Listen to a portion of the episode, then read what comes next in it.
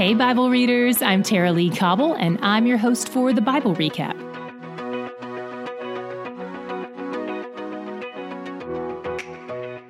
Today we read about the first children, Cain and Abel.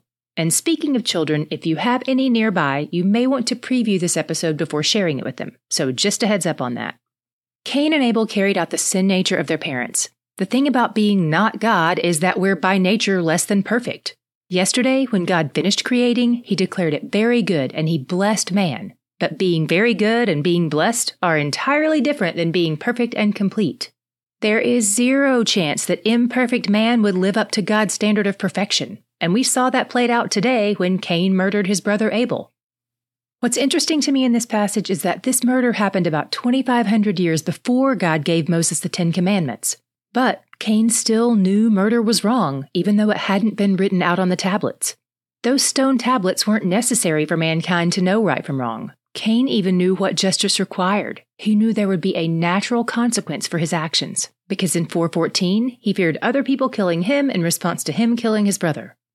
One of the things people often ask when they read this story is where did Cain's wife come from? Because we see in 417 that he got married. Scripture points to all humanity being descended from Adam and Eve, so it doesn't seem like God created a bunch of people independent of them. However, Scripture does tell us that Adam and Eve had lots of children after Cain and Abel, so it seems likely that Cain could have married one of his sisters or nieces. You're probably like, hold up, Tara-Leigh. I know, that's weird. This is one of the least weird things we're going to cover in Scripture. It's not even the weirdest thing we're going to cover today. But here's something interesting I found when I dug into this. The scientific reason incest is problematic and dangerous is because of the genetic load, which didn't exist back then. I don't think it's a stretch to assume that Adam and Eve didn't have any genetic mutations, but that those developed over generations. So, it wouldn't necessarily have been dangerous at that point. It wasn't until much later that God banned incest, and up until that point, it seems like it could have been the tool he used to populate the earth. By the way, this doesn't suggest that God has changed, it just shows us that he has an orderly plan. Here's another example of that. Yesterday we saw that mankind started out as vegetarians, possibly even vegans, but tomorrow we'll see where he tells people to eat meat. God is intentional about all these things. Only he would know at what point genetic mutations would be a problem for mankind. So only he would know when incest has served its purpose and crossed into dangerous territory. Okay, I'm going to go into something a little weirder here, but hang in there. Genesis 6 has a lot going on, and I'm going to try to break down some heavy stuff in short, simple explanations. In 6 4, we see the term sons of God used. This is one way scripture refers to angelic beings. This is an interesting section, and there are a lot of theories on it. But the prevailing understanding among historic Jewish texts was that the term sons of God referred to fallen angels, which means that the sons of God, the fallen angels, took human wives and had children with them, creating this crossbreed of angels and humans. In this section of scripture, they are referred to as the Nephilim. In Matthew 22 and Mark 12, we see that the angels in heaven don't procreate, but that could potentially be for two reasons. First, the angels in heaven are referred to as elect angels, who live within the bounds of God's rules and don't rebel against him. But second, scripture seems to indicate that all angels are male, we never see a female angel in Scripture. So, if they're all male, they can't procreate among themselves. But if they were to procreate with human females, then theoretically this kind of crossbreeding would be possible. If that's the case, then there's a strong chance that the fallen angels procreating with women corresponds to the increasing wickedness on the earth. Now, why would fallen angels want to do this? Here's a popular theory. If you were an angel who resided in heaven with God the Father and God the Son and God the Spirit, and you knew that the plan from before the creation of the earth was that someday God the Father was going to send God the Son to earth, born as a human named Jesus, who was conceived by God the Spirit to redeem and restore everything, and then you rebelled against God and his kingdom, wouldn't you want to thwart that plan? Wouldn't you want to counterfeit it in an attempt to deceive people and defeat him?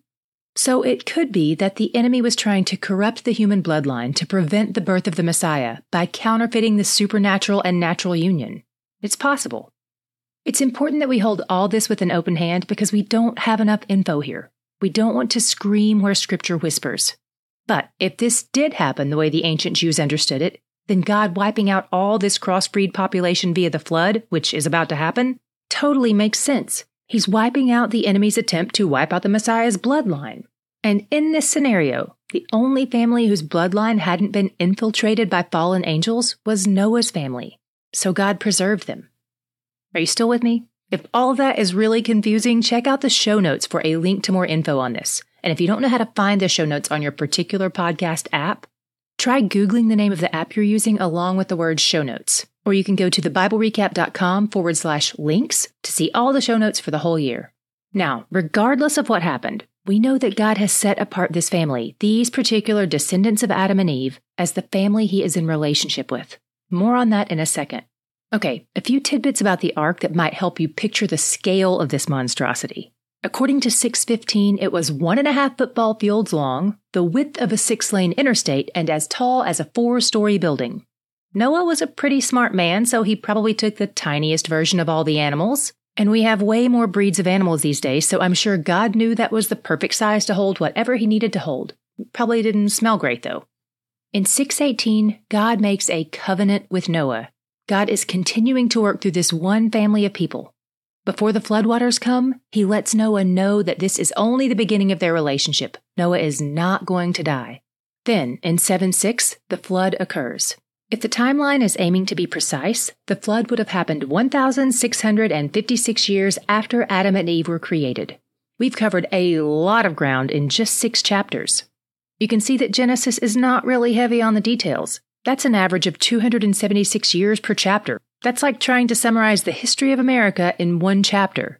God leaves out lots of information, and that's okay because our aim isn't to know everything. Our aim is to know God. Speaking of which, where did you see your God shot today? Where did you see God's character displayed? What picture of Him was presented to you? Here's my God shot. In all we read today, I saw God's sovereignty on display. Nothing can thwart His will. Nothing can keep him from his plan to rescue the people he has entered into relationship with. The enemy's attempts to thwart the bloodline of Christ did not prevail. And even if you don't subscribe to that particular interpretation of Genesis 6, we see his sovereignty over weather and creation. He is at work in all things to restore fallen humanity in relationship with himself. And that's good news for all of us because he's where the joy is. Can I encourage you to subscribe to this podcast? Less than 10% of you who listen to this podcast every day are actually subscribed to it. Why should you subscribe? Because that way you don't have to go find it. It comes to you, free delivery. If you want to subscribe, all you have to do is go to the main page for the Bible recap wherever you're listening right now and click subscribe. Subscribing is the best way to keep making this a daily habit. This episode is brought to you by Way FM. They're a great place to find your favorite Christian music. What if you listen to Christian music on WayFM for 21 days and see how God uses it to make a difference in your life? To listen to WayFM, click the link in the show notes or text the word day to 91979.